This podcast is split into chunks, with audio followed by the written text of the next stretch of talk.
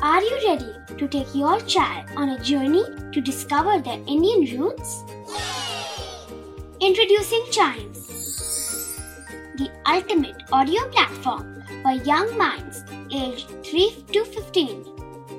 At Chimes, we believe in the power of storytelling to connect children to their cultural heritage.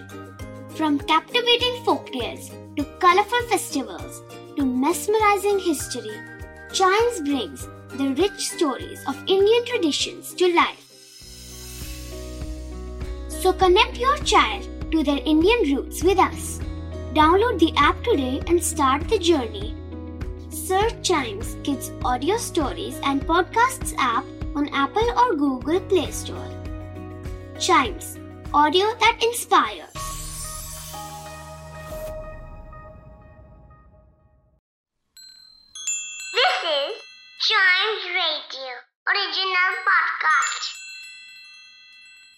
तीसरा अध्याय, अनोखी परीक्षा। Treasure Hunt में बस कुछ ही दिन बाकी थे और फैब टीम अपने कक्षा के अध्यापक शिवांश सर की अच्छी किताबों में आने की पूरी कोशिश कर रही थी।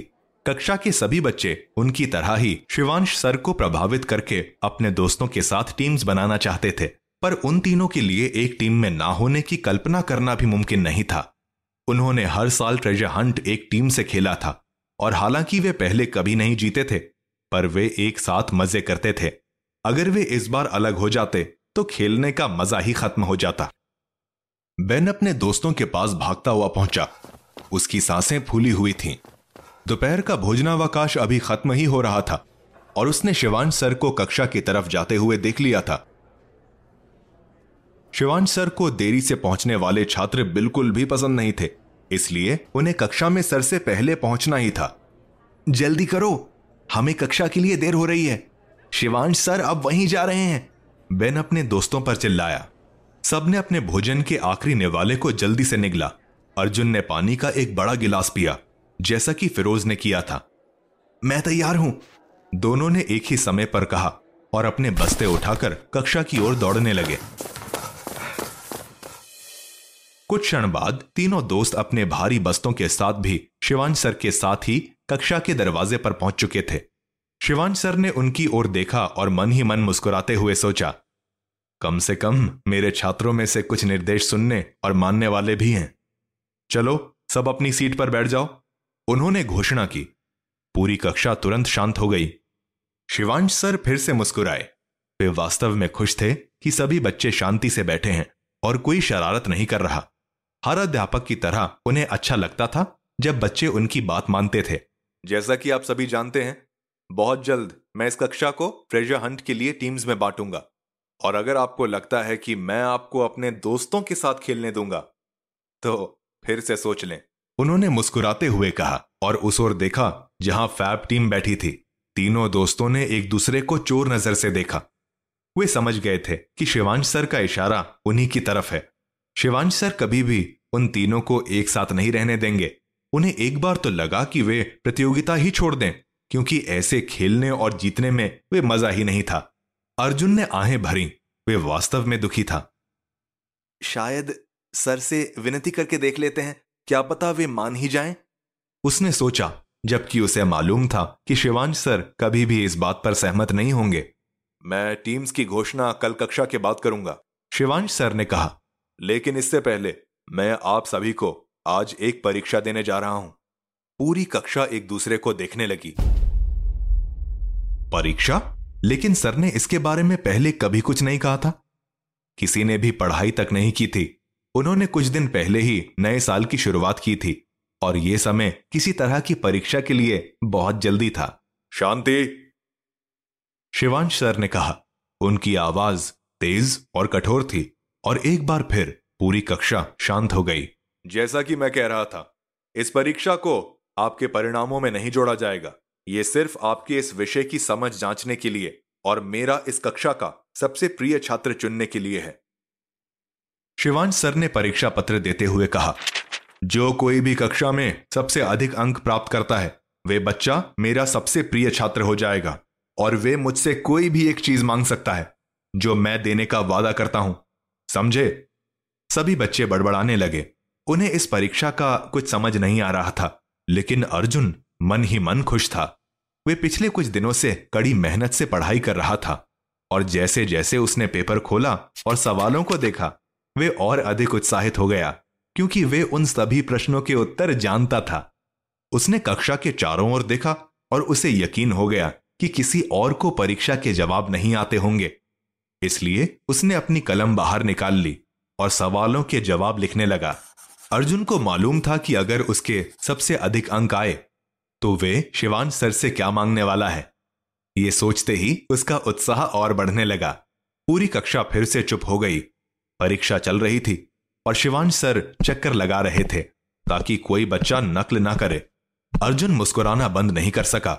उसने बस यही सोचा कि उसकी बनाई योजना अब काम करेगी ही करेगी।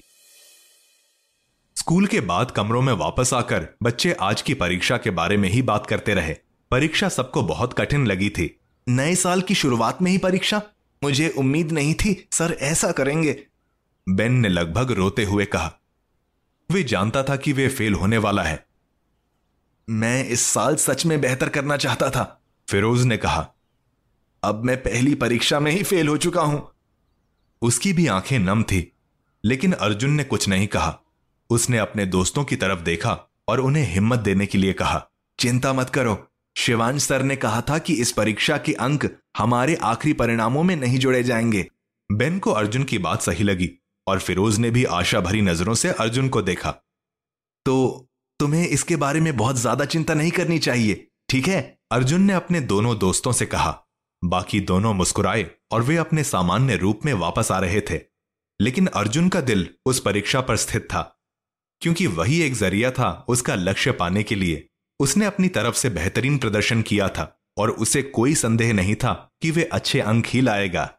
जैसे ही बेन चलने के लिए अपना बस्ता उठाने लगा तो उसकी सारी किताबें बाहर गिर गईं। दोनों दोस्तों ने जल्दी से उसकी मदद करते हुए किताबें उठाकर उसको देना शुरू किया। पर अचानक से अर्जुन की नज़र एक किताब पर चली गई, जिसे देखते ही वे रुक गया। ये एक डरावनी किताब की तरह लग रही थी। किताब के ऊपर एक लंबी दाढ़ी और टोपी के साथ डरावना सा दिखने वाला आदमी बना हुआ था। वह आदमी मुस्कुरा रहा था और उसने अपने दाहिने हाथ में एक लकड़ी की छोटी सी छड़ी पकड़ी हुई थी, जिस पर चमकता हुआ एक नग लगा हुआ था। अर्जुन ने कहा यह कहानी काफ़ी दिलचस्प लग रही है। बेन की आँखें खुली रह गईं। यह वह किताब थी जिसे वह पिछले कुछ दिनों से पढ़ रहा था। वह अपने दोस्तों को इसके बारे में बताने के लिए काफ़ी उत्सुक था पर वह पहले किताब को खत्म करना चाहता था।